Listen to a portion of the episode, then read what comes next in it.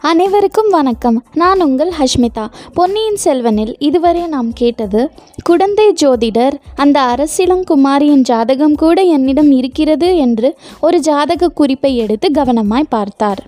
இப்பொழுது அத்தியாயம் பதினொன்று திடும் பிரவேசம். இந்நாளில் கும்பகோணம் என்ற பெயரால் ஆங்கில அகராதியிலே கூட இடம்பெற்றிருக்கும் நகரம் நம்முடைய கதை நடந்த காலத்தில் குடந்தை என்றும் குடமூக்கு என்றும் வழங்கப்பட்டு வந்தது. புண்ணியஸ்தல மகிமையன்றி குடந்தை சோதிடராலும் அது புகழ் பெற்றிருந்தது. குடந்தைக்கு சற்று தூரத்தில் தென்மேற்கு திசையில் சோழர்களின் இடைக்கால தலைநகரமான பழையாறை வானை அளாவிய அரண்மனை மாடங்களுடனும் ஆலய கோபுரங்களுடனும் கம்பீரமாக காட்சியளித்து கொண்டிருந்தது.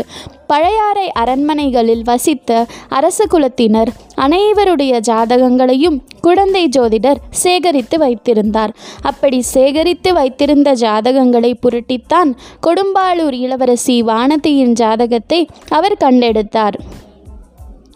சிறிது நேரம் ஜாதகத்தை உற்று பார்த்து கொண்டிருந்த பிறகு சோதிடர் வானதியின் முகத்தை ஏறிட்டு பார்த்தார். திரும்ப ஜாதகத்தை பார்த்தார். இப்படி மாற்றி மாற்றி பார்த்து கொண்டே இருந்தார்.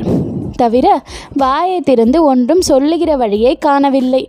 என்ன ஜோதிடரே ஏதாவது சொல்ல போகிறீரா இல்லையா? என்று குந்தவை தேவி கேட்டாள்.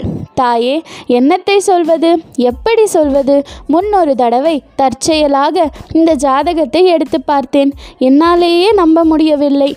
இப்படியும் இருக்க முடியுமா? என்று சந்தேகப்பட்டு வைத்துவிட்டேன் இப்போது இந்த பெண்ணின் திருமுகத்தையும் இந்த ஜாதகத்தையும் சேர்த்து பார்க்கும்போது திகைக்க வேண்டியிருக்கிறது. திகையும் திகையும். போதுமானவரை திகைத்துவிட்டு பிறகு ஏதாவது குறிப்பாக சொல்லும்.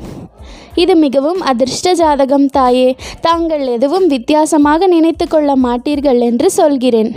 தங்களுடைய ஜாதகத்தை காட்டிலும் கூட இது ஒருபடி மேலானது. இம்மாதிரி அதிர்ஷ்ட ஜாதகத்தை நான் இதுவரை பார்த்ததே இல்லை. குந்தவை புன்னகை புரிந்தாள். வானதியோ வெட்கப்பட்டவளாய். அக்கா இந்த துரதிருஷ்டக்காரியை போய் இவர் உலகத்திலேயே இல்லாத அதிர்ஷ்டக்காரி என்கிறாரே. இப்படித்தான் இருக்கும் அவர் சொல்லுவதெல்லாம் என்றார்.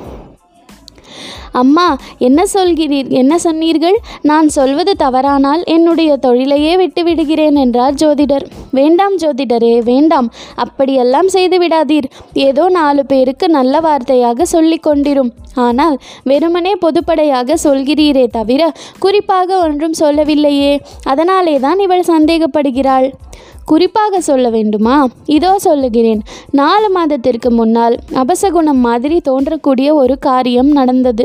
ஏதோ ஒன்று தவறி விழுந்தது. ஆனால் அது உண்மையில் அபசகுணம் இல்லை. அதிலிருந்து தான் இந்த கோமகளுக்கு எல்லா அதிர்ஷ்டங்களும் வரப்போகின்றன. வானதி நான் என்னடி சொன்னேன்? பார்த்தாயா? என்றாள் குந்தவை தேவி. முன்னாலேயே இவருக்கு நீங்கள் சொல்லி வைத்திருக்கிறீர்கள் போலிருக்கிறது என்றாள் வானதி. பார்த்திரா ஜோதிடரே இந்த பெண்ணின் பேச்சை பேசட்டும் தாயே. இப்போது எது வேண்டுமானாலும் பேசட்டும். நாளைக்கு மன்னர் மன்னனை மணந்து கொண்டு அப்படி சொல்லுங்கள்.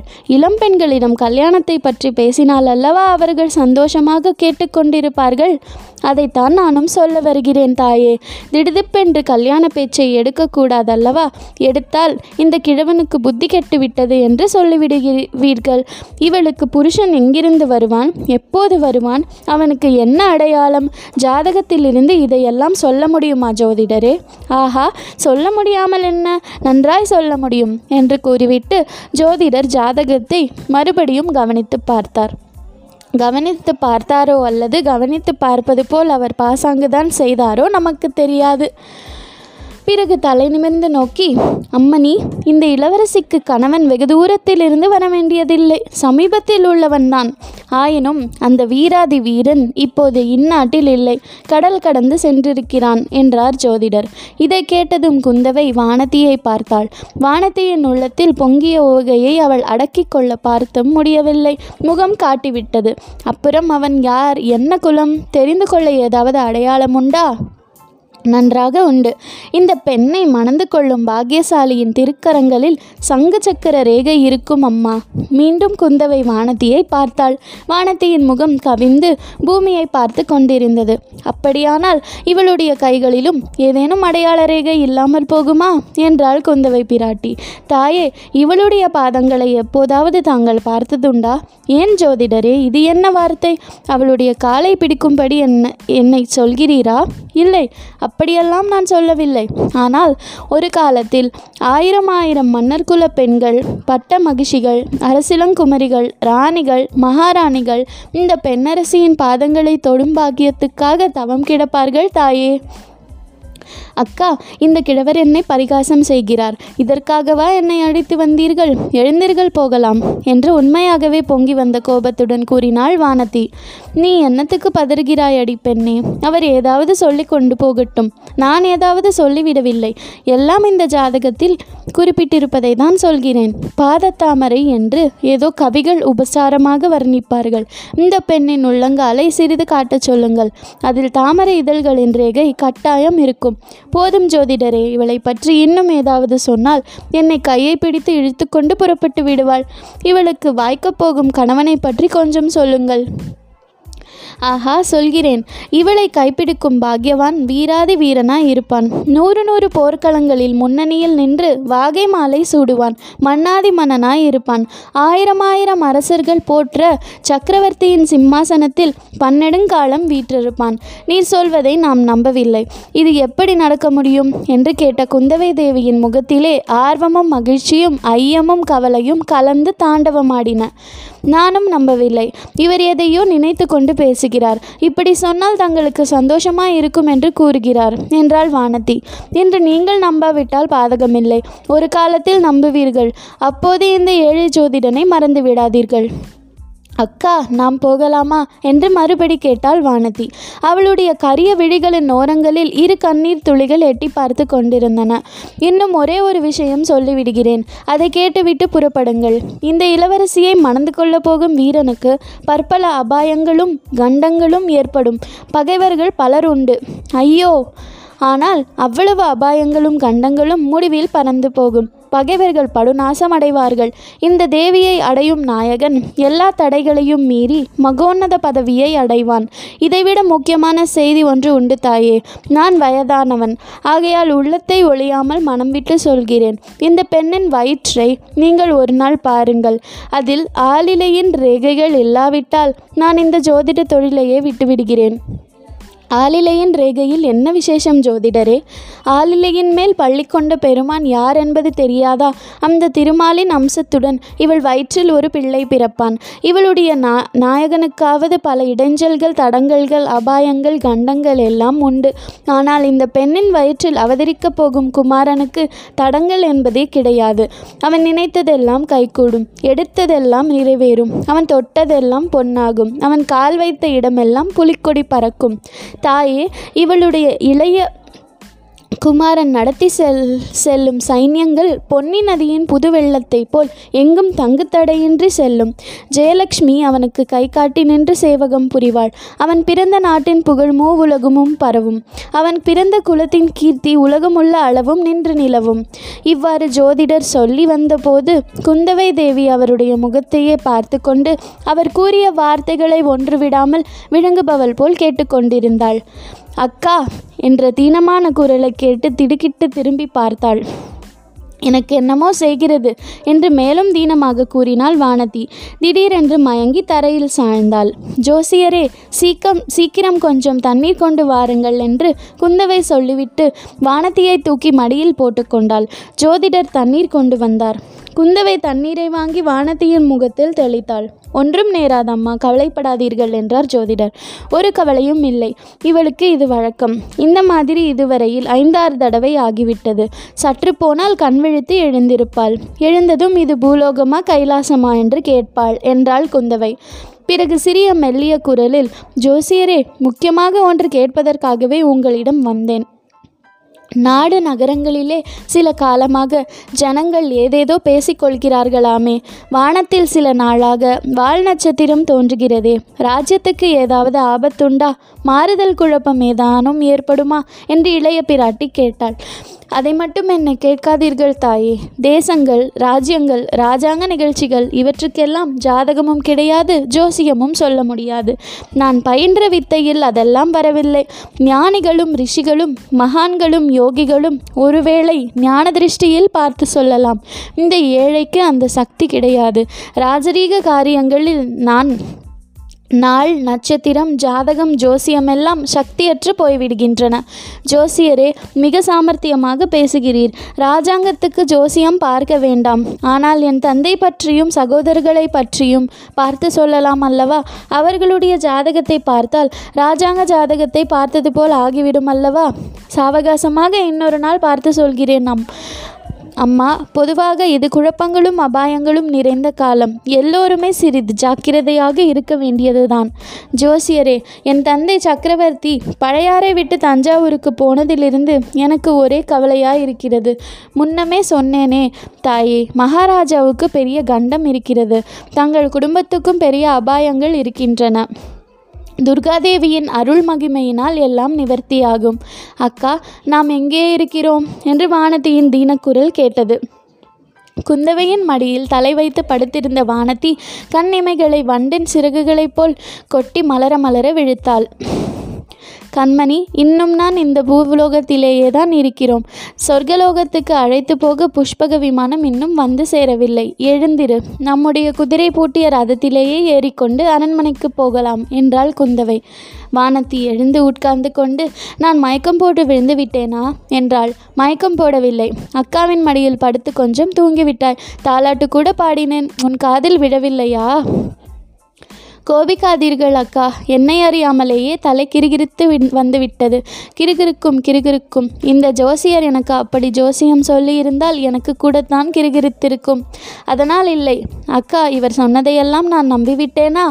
நீ நம்பினாயோ நம்பவில்லையோ? ஆனால் ஜோசியர் பயந்தே போய்விட்டார். உன்னை போன்ற பயங்கொள்ளியை இனிமேல் எங்கும் அழைத்து போகக்கூடாது. நான் தான் ஜோதிடரிடம் வரவில்லை என்று அப்போதே சொன்னேனே. நீங்கள்தானே? என் குற்றம்தான். எழுந்திரு போகலாம். வாசல் வரையில் நாலடி நடக்க முடியுமா? இல்லாவிட்டால் இடுப்பு இடுப்பில் எடுத்து வைத்துக்கொண்டு போக வேணுமா? வேண்டாம் வேண்டாம்.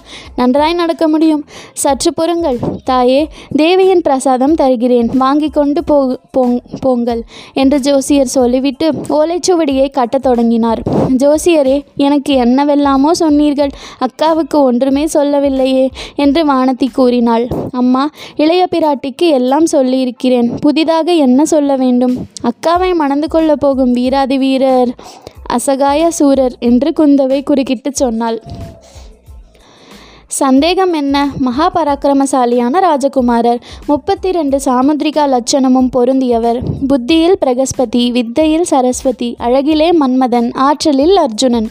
இளைய பிராட்டிக்கு ஏற்ற அந்த சுகுமாரரான ராஜகுமாரர் எங்கிருந்து எப்போது வருவார்? வருகிறார் தாயே வருகிறார். கட்டாயம் வரப்போகிறார். அதிசீக்கிரத்திலேயே வருவார். எப்படி வருவார்? குதிரை மேலே வருவாரா? ரதத்தில் ஏறி வருவாரா? யானை மேல் வருவாரா? கால்நடையாக வருவாரா? அல்லது நேரே ஆகாசத்திலிருந்து கூரையை பொத்துக்கொண்டு வந்து குதிப்பாரா? என்று குந்தவை தேவி கேலியாக கேட்டாள். அக்கா குதிரை காலடி சத்தம் கேட்கிறது என்று வானதி சிறிது பரபரப்புடன் சொன்னாள். ஒருவருக்கும் கேளாதது உனக்கு மாத்திரம் அதிசயமாய் கேட்கும். இல்லை வேடிக்கைக்கு சொல்லவில்லை. இதோ கேளுங்கள். உண்மையாகவே அப்போது வீதியில் குதிரை ஒன்று விரைந்து வரும் காலடி சத்தம் கேட்டது. கேட்டால் என்னடி? குடந்தை பட்டணத்தின் வீதிகளில் குதிரை போகாமலாயிருக்கும் என்றாள் குந்தவை. இல்லை இங்கே வருகிறது மாதிரி தோன்றியது. உனக்கு ஏதாவது விசித்திரமாக தோன்றும். எழுந்திரு போகலாம். இச்சமயத்தில் அந்த வீட்டின் வாசலில் ஏதோ குழப்பமான சத்தம் கேட்டது. குரல் ஒலிகளும் கேட்டன. இதுதானே ஜோசியர் வீடு? ஆமாம். நீ யார்? ஜோசியர் இருக்கிறாரா? உள்ளே போகக்கூடாது. அப்படித்தான் போவேன். விடமாட்டேன். ஜோசியரை பார்க்க வேண்டும். அப்புறம் வா. அப்புறம் வர முடியாது. எனக்கு மிக்க அவசரம். அடே அடே நில் நில். சற்று விலகிப்போ தடுத்தாயோ கொன்று விடுவேன் ஐயா ஐயா வேண்டாம் உள்ளே போக வேண்டாம். இத்தகைய குழப்பமான கூச்சல் நெருங்கி நெருங்கி கேட்டது. படார் என்று வாசற் கதவு திறந்தது. அவ்வளவு பிரமாதமான தடபுடலுடன் ஒரு வாலிபன் உள்ளே திடும் பிரவேசமாக வந்தான். அவனை பின்னாலிருந்து தோள்களை பிடித்து இழுக்க ஒருவன் முயன்று கொண்டிருந்தான். வாலிபன் திமிரிக்கொண்டு வாசற்படியை கடந்து உள்ளே வந்தான். வந்த வாலிபன் யார் என்று வாசகர்கள் ஊகித்திருப்பார்கள். நமது வீரன் வந்தியத்தேவன்தான். வீட்டுக்குள்ளே இருந்து மூன்று பேருடைய கண்களும் ஏக காலத்தில் அவ்வீரனை பார்த்தன. வந்தியத்தேவனும் உள்ளிருந்தவர்களை பார்த்தான். இல்லை உள்ளே இருந்தவர்களின் ஒருவரை தான் பார்த்தான். அது கூட இல்லை. குந்தவை தேவியை அவன் முழுமையாக பார்க்கவில்லை. அவளுடைய பொன்முகத்தை மட்டுமே பார்த்தான். முகத்தையாவது முழுமையும் பார்த்தானா என்றால் அதுவும் இல்லை வியப்பினால் சிறிது விரித்திருந்த அவளுடைய பவளச் செவ்வாயன் இதழ்களை பார்த்தான். கம்பீரமும் வியப்பும் குறும்பு சிரிப்பும் ததும்பியிருந்த அவளுடைய அகன்ற கண்களை பார்த்தான். கண்ணிமைகளையும் கரிய புருவங்களையும் பார்த்தான். தங்கவர்ண நெற்றியை பார்த்தான். குங்கும சிவப்பான குழிந்த கன்னங்களை பார்த்தான். சங்கையொத்த வழுவழுப்பான கழுத்தை பார்த்தான். இவ்வளவையும் ஒரே சமயத்தில் தனித்தனியாக பார்த்தான். தனித்தனியாக அவை மனதில் பதிந்தன. இதெல்லாம் சில வினாடி நேரம்தான். உடனே சட்டென்று திரும்பி ஜோதிடருடைய சீடனை நோக்கி ஏனப்பா உள்ளே பெண் பிள்ளைகள் இருக்கிறார்கள் என்று நீ சொல்லக்கூடாது. சொல்லியிருந்தால் நான் இப்படி வந்திருப்பேனா? என்று கேட்டுக்கொண்டே சீடனை மறுபக்கம் தள்ளிக்கொண்டு வாசற்படியை மீண்டும் கடந்தான். ஆயினும் வெளியில் போவதற்குள் இன்னும் ஒரு தடவை குந்தவை தேவியை திரும்பி பார்த்துவிட்டுத்தான் போனான். அடே அப்பா புயலடித்து ஓய்ந்தது போல் அல்லவா இருக்கிறது? என்றாள் குந்தவை பிராட்டி. இன்னும் ஓய்ந்த பாடில்லை. அதோ கேளுங்கள் என்றாள் கொடும்பாளூர் இளவரசி. வாசலில் இன்னமும் வந்தியத்தேவனுக்கும் ஜோதிடரின் சீடனுக்கும் தர்க்கம் நடந்து கொண்டிருந்தது. ஜோசியரே இவர் யார்? என்றாள் குந்தவை. தெரியாது தாயே யாரோ அசலூர்காரர் மாதிரி இருக்கிறது. பெரிய முரட்டு பிள்ளை என்று தோன்றுகிறது. குந்தவை திடீரென்று எதையோ நினைத்து கொண்டு கலகலவென்று சிரித்தாள். எதற்காக அக்கா சிரிக்கிறீர்கள்? எதற்காகவா எனக்கு வரப்போகும் மணாளன் குதிரையில் வரப்போகிறானா யானையில் வரப்போகிறானா அல்லது கூரை வழியாக வந்து குதிக்கப் போகிறானா என்று பேசிக்கொண்டிருந்தோமே அதை நினைத்து கொண்டு சிரித்தேன். இப்போது வானத்திற்கும் சிரிப்பு தாங்க முடியாமல் வந்தது. இவருடைய சிரிப்பும் கலந்த அலையலையாக எழுந்தது. வெளியில் எழுந்த சச்சரவு சப்தம் கூட இந்த இரு மங்கையரின் சிரிப்பின் ஒலியில் அடங்கிவிட்டது. ஜோதிடர் மௌன சிந்தனையில் ஆழ்ந்தவராய் அரசகுமாரிகள் இருவருக்கும் குங்குமம் கொடுத்தார். பெற்றுக்கொண்ட இருவரும் எழுந்தனர். வீட்டுக்கு வெளியில் சென்றனர். ஜோதிடரும் கூட வந்தார். வீட்டு வாசலில் சிறிது ஒதுங்கி நின்ற வந்தியத்தேவன் பெண்மணிகளை பார்த்ததும் மன்னிக்க வேண்டும். உள்ளே பெண்கள் இருக்கிறார்கள் என்று இந்த புத்திசாலி சொல்லவில்லை. ஆகையினால் தான் அப்படி அவசரமாக வந்துவிட்டேன். அதற்காக மன்னிக்க வேண்டும் என்று உரத்த குரலில் சொன்னான். குந்தவை மலர்ந்த முகத்துடன் குறும்பும் கேலியும் மிடுக்கும் ததும்பிய கண்களினால் வந்தியத்தேவனை ஒரு தடவை ஏறிட்டு பார்த்தாள். ஒரு வார்த்தையும் மறுமொழி சொல்லவில்லை. வானத்தியை ஒரு கையினால் பிடித்து இழுத்து கொண்டு ரதம் நின்ற ஆலமரத்தடியை நோக்கி சென்றாள். குடந்தை நகரத்துக்கு பெண்களுக்கு மரியாதையே தெரியாது போல் இருக்கிறது. எதடா ஒரு மனிதன் வலிய வந்து பேசுகிறானே என்பதற்காகவாவது திரும்பி பார்த்து ஒரு வார்த்தை பதில் சொல்லக்கூடாதோ என்று வந்தியத்தேவன் இறைந்து கூறியது அவர்கள் காதில் விழுந்தது. ரதத்தில் குதிரையை பூட்டி சாரதி ஆயத்தமாக நிறுத்தி இருந்தான் இளவரசிகள் இருவரும் ரதத்தில் ஏறிக்கொண்டதும் ரதசாரதியும் முன்னால் ஏறிக்கொண்டான். ரதம் அரிசிலாற்றங்கரையை நோக்கி விரைந்து சென்றது. வந்தியத்தேவன் ரதம் மறையும் வரையில் பார்த்து கொண்டு நின்றான். தொடர்ந்து கேளுங்கள். நன்றி வணக்கம்.